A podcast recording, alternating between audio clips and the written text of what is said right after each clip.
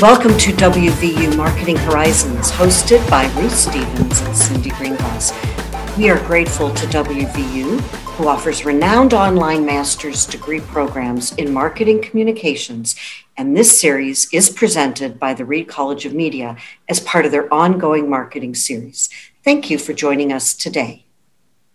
Cindy, we've all heard about ad fraud, but did you know that fraud comprises as much as $44 billion in the world really? of digital advertising? That's according to Juniper Research, their estimate for 2022. And that just infuriates me. And today, though, we have the chance to dig into this with Dr. Augustine Fou, who really knows this topic cold and also what to do about it. And by the way, he also has a PhD from MIT.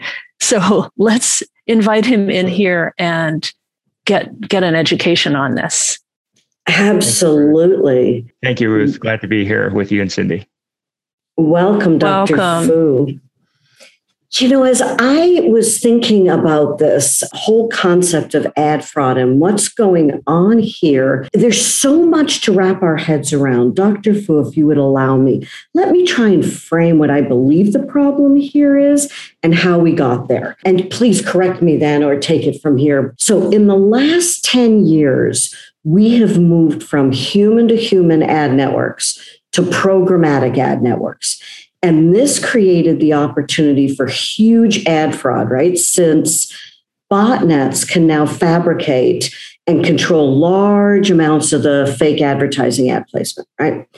In addition, us marketers have been focused on spending all the money we're given for digital media and relying heavily on vanity metrics. So we're exacerbating the problem with ad fraud.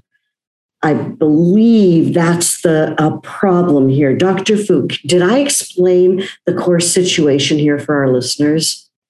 Yes, that's a really great way to summarize it in a nutshell. And I think I've been observing this industry for many years as well.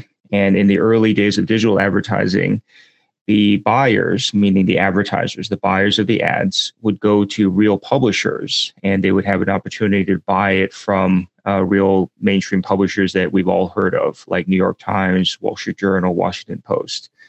But in the last 10 years, as you said, with programmatic exchanges, the buyers no longer have to go to the publishers to buy the ads because the idea is that they can now place their ads across millions upon millions of sites by buying it through an exchange, very much like Wall Street. So Wall Street connects the buyers and sellers of shares of stock, and the programmatic ad exchanges now connect the buyers and sellers of ad impressions.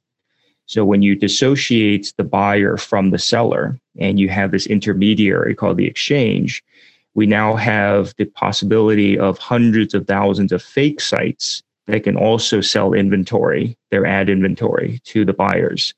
So it was really because of the ad exchanges that we saw an explosion of fraud that was really not as much not as possible beforehand. So, what are advertisers thinking about this? This just sounds ridiculous. And if it were my money, I would be out, you know, complaining to Congress or the regulators or the exchanges themselves and demanding more honesty and transparency. What what what can we marketers be doing about this? Well, it kind of goes right to Cindy's next point, which was that the marketers wanted these things. In fact, you would you would wonder how would they actually want the, all this fraud.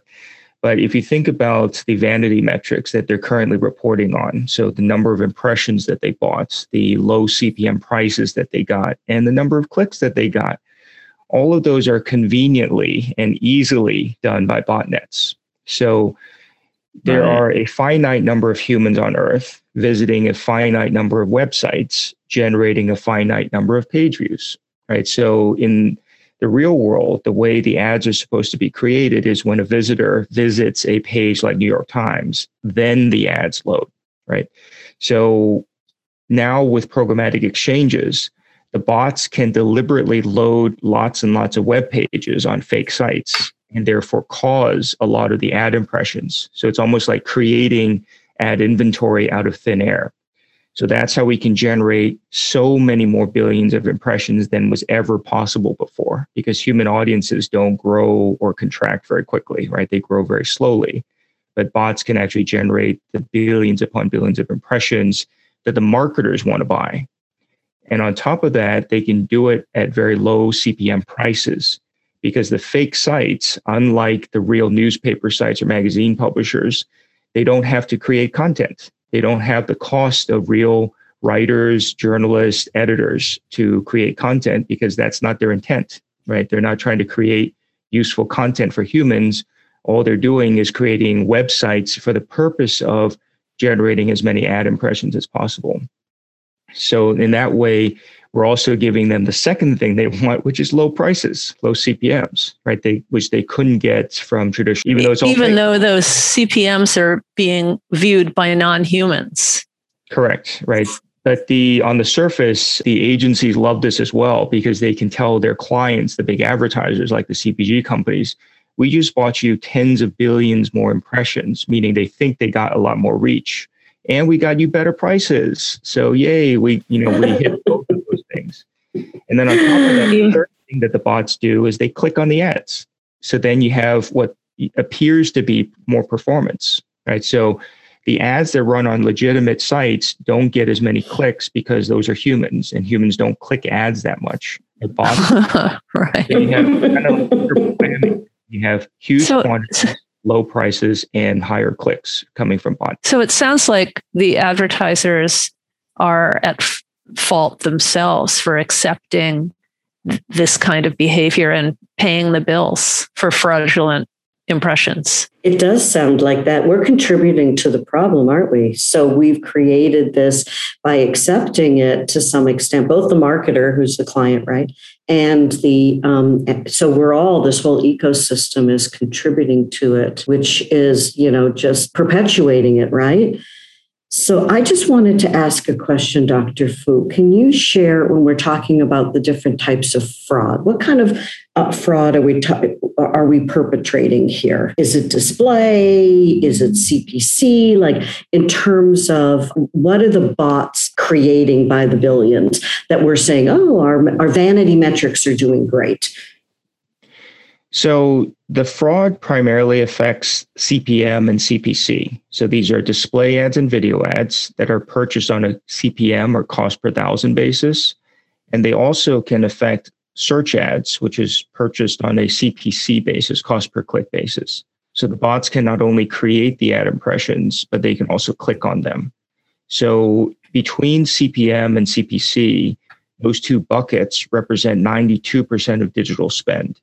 So while there is other uh, fraud in other forms of uh, mar- digital marketing, like cost per leads and affiliate, uh, we're primarily concerned about CPM and CPC simply because of the volumes involved here. So, what should we all be doing as marketers?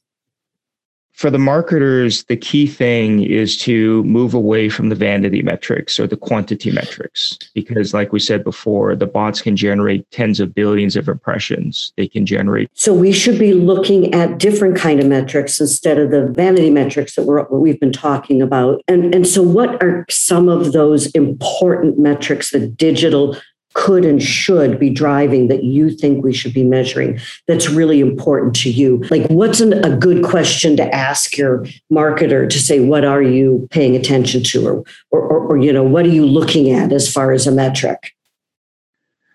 Well one of the key things for me is whether the marketer uses look back windows. And the reason for that is it's it tells me that they are focused on incrementality so the key problem with a lot of digital marketing is that for the largest of advertisers, they're never dark in terms of advertising, right? They always have some form of advertising going on. So then the key question becomes cause and effect. So did the digital campaigns actually drive any incremental sales, meaning the sales that uh, would not be there in the absence of the digital marketing? The reason I ask this is some of the marketers did run their own experiments. And during 2020, the during the pandemic, some of them did pause digital spend. And to their surprise, there was no change in business outcomes. So if that were the case, whether it was due to ad fraud or not, uh, those dollars were not being productive for them, right? It didn't drive incremental sales for them. So there might have been a better way or a better place for them to invest those dollars, right? So for me, it's like focus on business outcomes. Do you have a look back window, which tells me that you're looking at incrementality so that you can actually see cause and effect? Did the digital marketing cause more sales for you? I might have said cost per lead or cost per sale would be, or cost per conversion would be a metric that would make sense in my mind. What do you, what do you say, Dr. Fou? Those would be great, except the marketers need to be uh, cognizant of the fact that the bots can also fake that. Now, it's not that the bots will go out and buy something.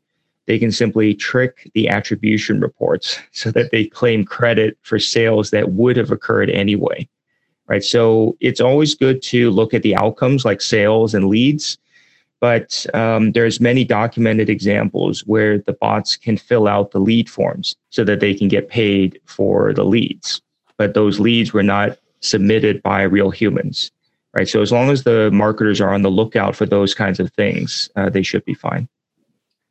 Wow, now I'm really depressed. Yeah, I would think, like, I'm just trying to think like a marketer. So I have a, a, product and I'm buying millions of leads on these um, from the lead aggregators. And then I'm going to look at uh, my, you know, conversion rate from lead completion form to actual sale.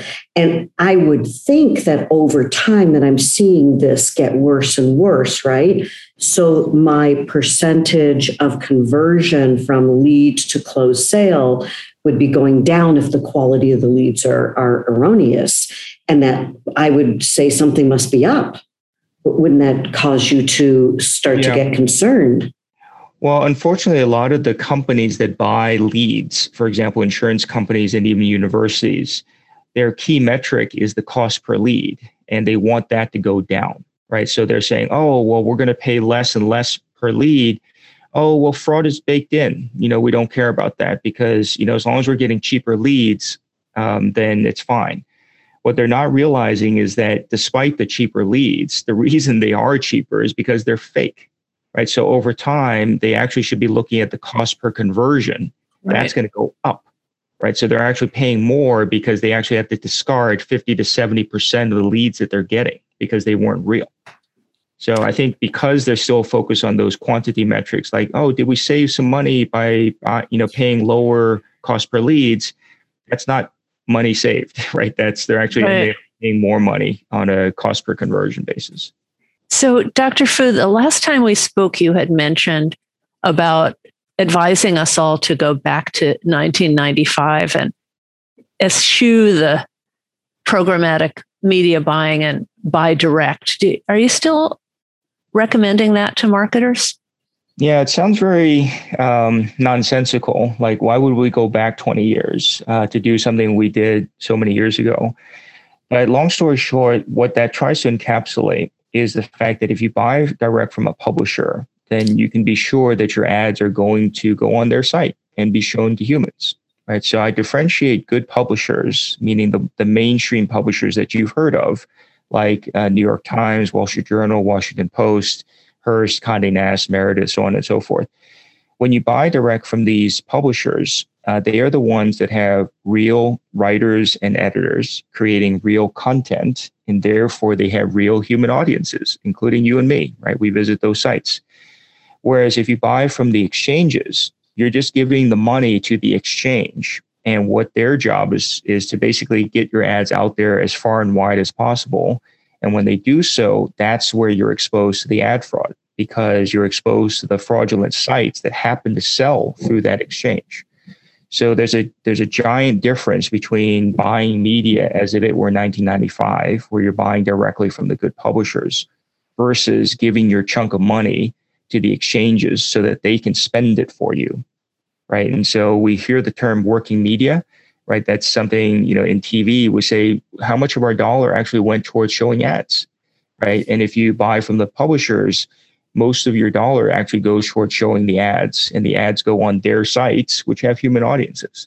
Whereas if you spend through programmatic channels, there's other studies that show that 50% of your dollar goes into the pockets of the middlemen because they have to make money as well, right? So when that happens, you're paying a 50% tax. So less than half of your dollar actually goes towards working media.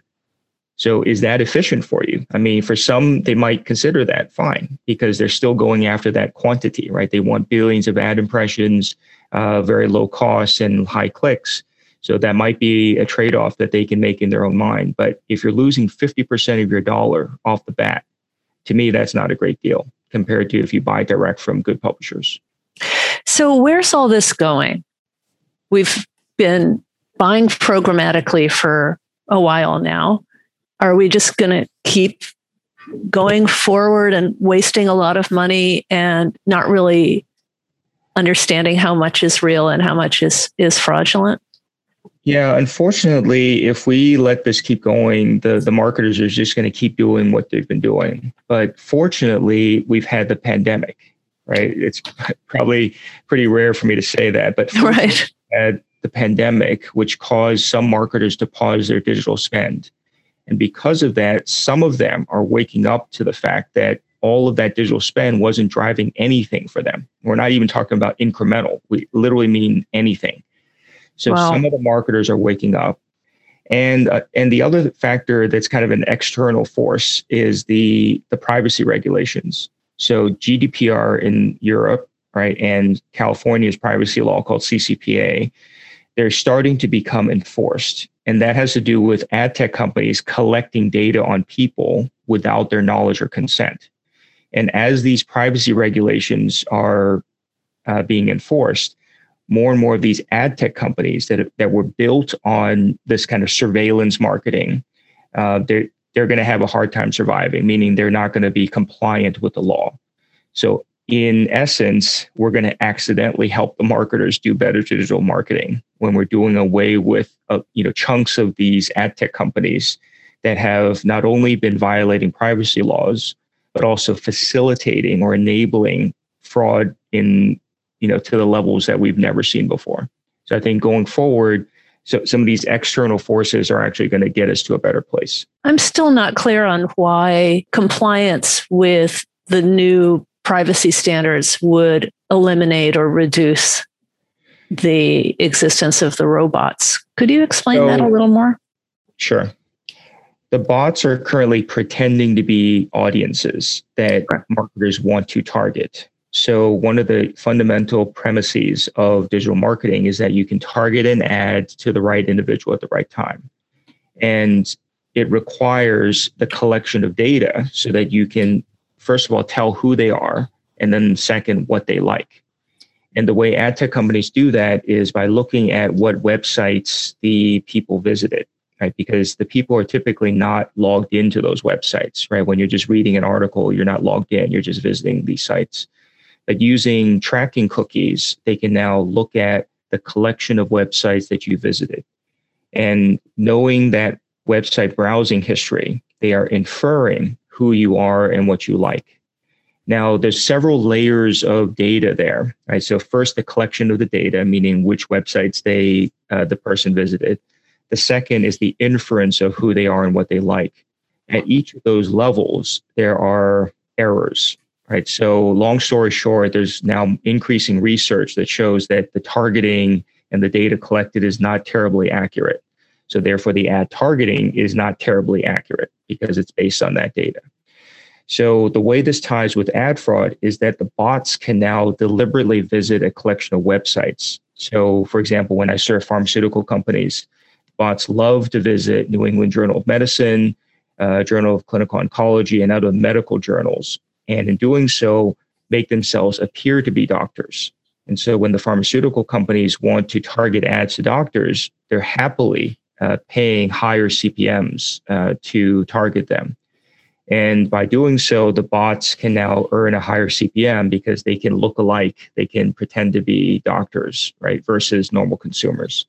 And so that's allowed an entire category of fraud to flourish. So when we so, do away with those targeting parameters uh, due to the enforcement of privacy regulations, that form of fraud uh, is a little bit muted going forward. Will this also be impacted positively from a fraud basis when we eliminate cookies? So we have the moves yes. toward, okay. So even though it's been paused um, until what do we hear 2023 but the inability to track cookies uh, and then google and apple's moves are going to make this harder and harder as well. Yes it's just going to make it harder for the bots to collect those cookies and then pretend to be that audience right? Obviously bad guys have found workarounds to everything thrown at them so they will find workarounds but right now it's as simple as collecting the cookie and then they can be part of that audience. So doing away with third party cookies just makes that a little bit harder for the bots. So, Dr. Fou, if I'm a marketer and advertiser and I'm looking into the future and saying, I know that we're going to have some help here from privacy, we're going to have uh, some help here with uh, eliminating cookies. I need to um, get better and not be so lazy and, and track more important metrics. Um, what else should I be looking at doing that's going to create a, a more productive uh, ecosystem for me and um, less ad fraud? I think it's a fundamental change in philosophy. So, a lot of advertisers are still doing digital marketing as if they were doing TV advertising, right? So they believe that if we buy larger quantities of ads, that's going to give them bigger reach and frequency, right? Reach and frequency is kind of a mindset that came from TV. And in TV, that works because if you get your ad in front of more people, they become aware of your product so they can buy it. In digital, however, everyone is so oversaturated with advertising, right? You know, humans use ad blockers, right, to protect themselves because there's too many ads. So for advertisers, if I could implore them to change their mindset from the TV advertising mindset of reach and frequency to and so that's kind of like pushing a message out, right? You're just shouting that with a with a megaphone at people. Modern consumers are too smart for that right? They will go research the information that they want to find when they want to find it. So I come out of search marketing, which means that people will go online and type in a search term when they want to look for something. And they typically do that when they research a product. So whether it's a consumer researching, you know, a, a consumer product or a B2B uh, buyer going online to research a more complex, bigger ticket item, they're going to start with search. So I think a lot of the marketers, uh, they might be under investing in search and what I call pull marketing, right? So they're, they want to attract the user to them at a moment in time when they're searching for something, right? So when I talk about search, not only is it the right time, meaning it's the time that the person is typing in the search, so they're looking for some, some information. They even told you what they're looking for because they typed in the keyword. So instead of just doing, you know, investing heavily in push, getting your message out there, you need to make sure you balance that out with enough pull. So when that person is searching for information, they can find you because if they can't find you and you have no content ready to go, they're going to find your competitors and basically, you know, buy your competitors' products. So I think it's really about balancing it out a little bit. Uh, so instead of just this reach and frequency uh, mentality of pushing ads as as many ads out to people as possible. Uh, you now use search advertising as part of the mix, and in doing so, you're going to also avoid the fraud because then you don't end up buying tens of billions of ad impressions, a large chunk of which is being generated by bots. Great advice. Thank you. Well, Ruth, I can't thank you enough for bringing Dr. Fou onto our show. And thank you, Dr. Fou, for enlightening us and on such an interesting topic that I had no idea the actual scale of it and understanding that we were contributing to the problem ourselves. Thanks for your time and expertise, Dr. Fou. Thank you. Great to be with you. Wow, Ruth, that was really eye opening and rather shocking to me. I guess I just assumed that we had come so far with digital advertising and so much farther than we had in 10 years, 20 years. But it reminded me of an old ad that we marketers and advertisers used to see, where there's this guy that says, I know only 50% of my advertising is working. I just don't know which 50% it is. And we used to all tout that, right? Yes. Yeah. And as direct marketers, we always felt so superior to the general advertisers who were forced to ask questions like that.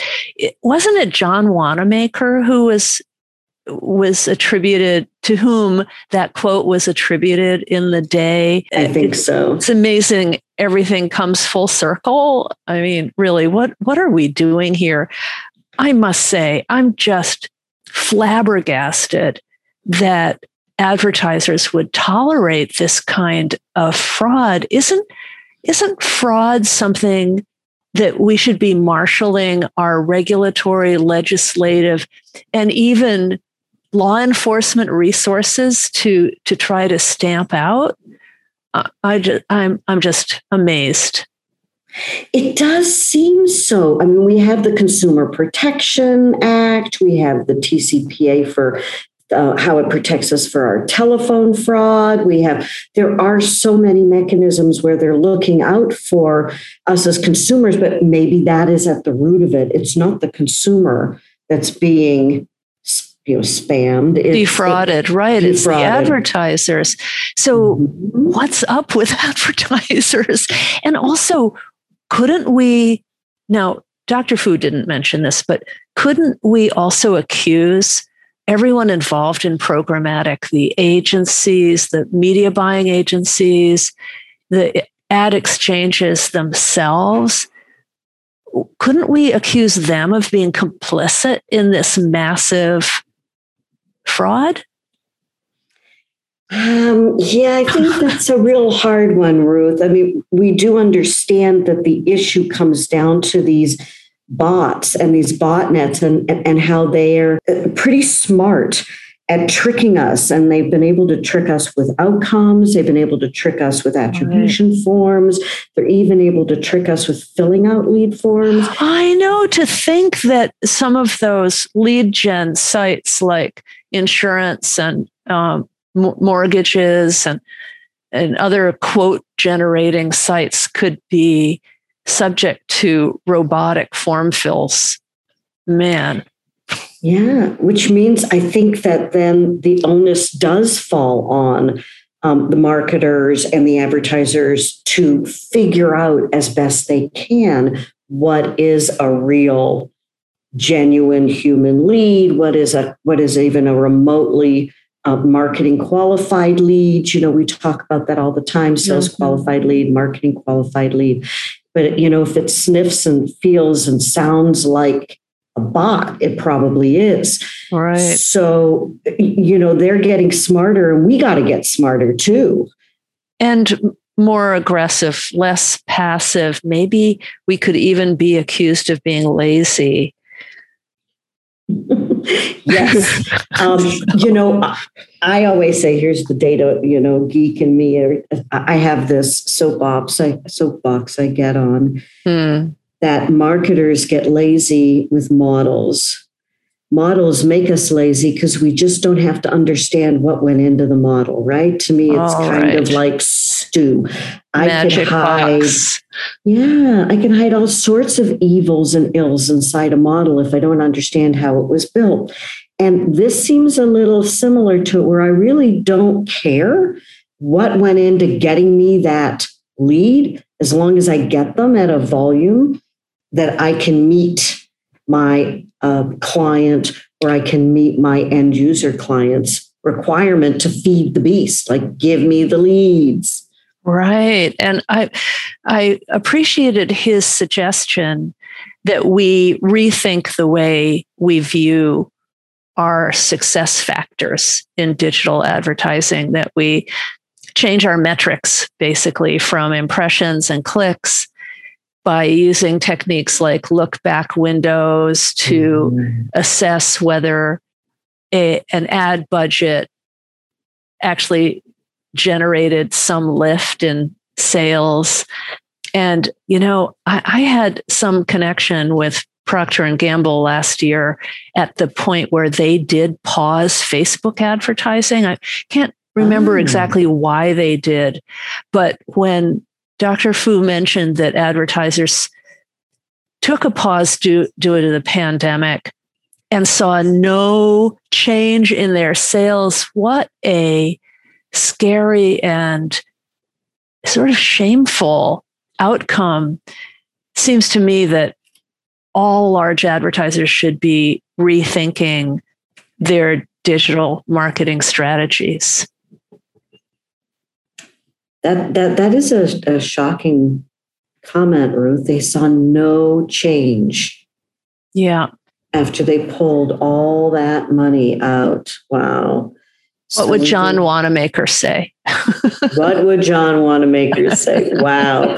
Well, Ruth, with all, maybe we should think about our three little piggies. What are our major takeaways after this conversation we had with Dr. Fou? Do you want well, to take the first one? Yeah, I would say the first one is that we've had our eyes opened to the extent of the fraud that takes place in digital marketing. I've heard of this sort of tangentially, but I really had no idea uh, what a huge waste is being perpetrated here. Yes, and I know Dr. Fou said about 50%, and uh, Price Waterhouse Coopers has also confirmed that on average, 51% of advertiser mm. spend ends up as networking media. So it, it is a big, big problem we need to pay attention to. And uh, when Dr. Fou said that CPM and CPC makes up 92% of the spend. And if that's where the fraud is being perpetrated, then we can see what a massive problem this is. Uh, that's a big one. Yeah.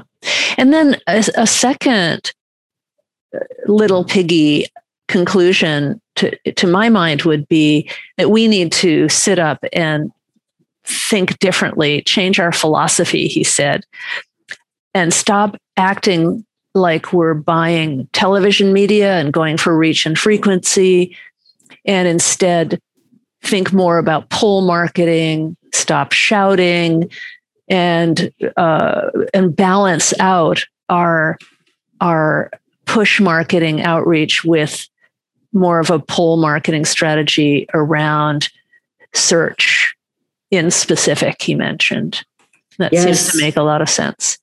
Yes, he said we're underinvesting in paid search. And that, when you think about it, we know what people are looking for. It's true intent data because of the search words and the keywords. So that was, uh, takes us back to our basics.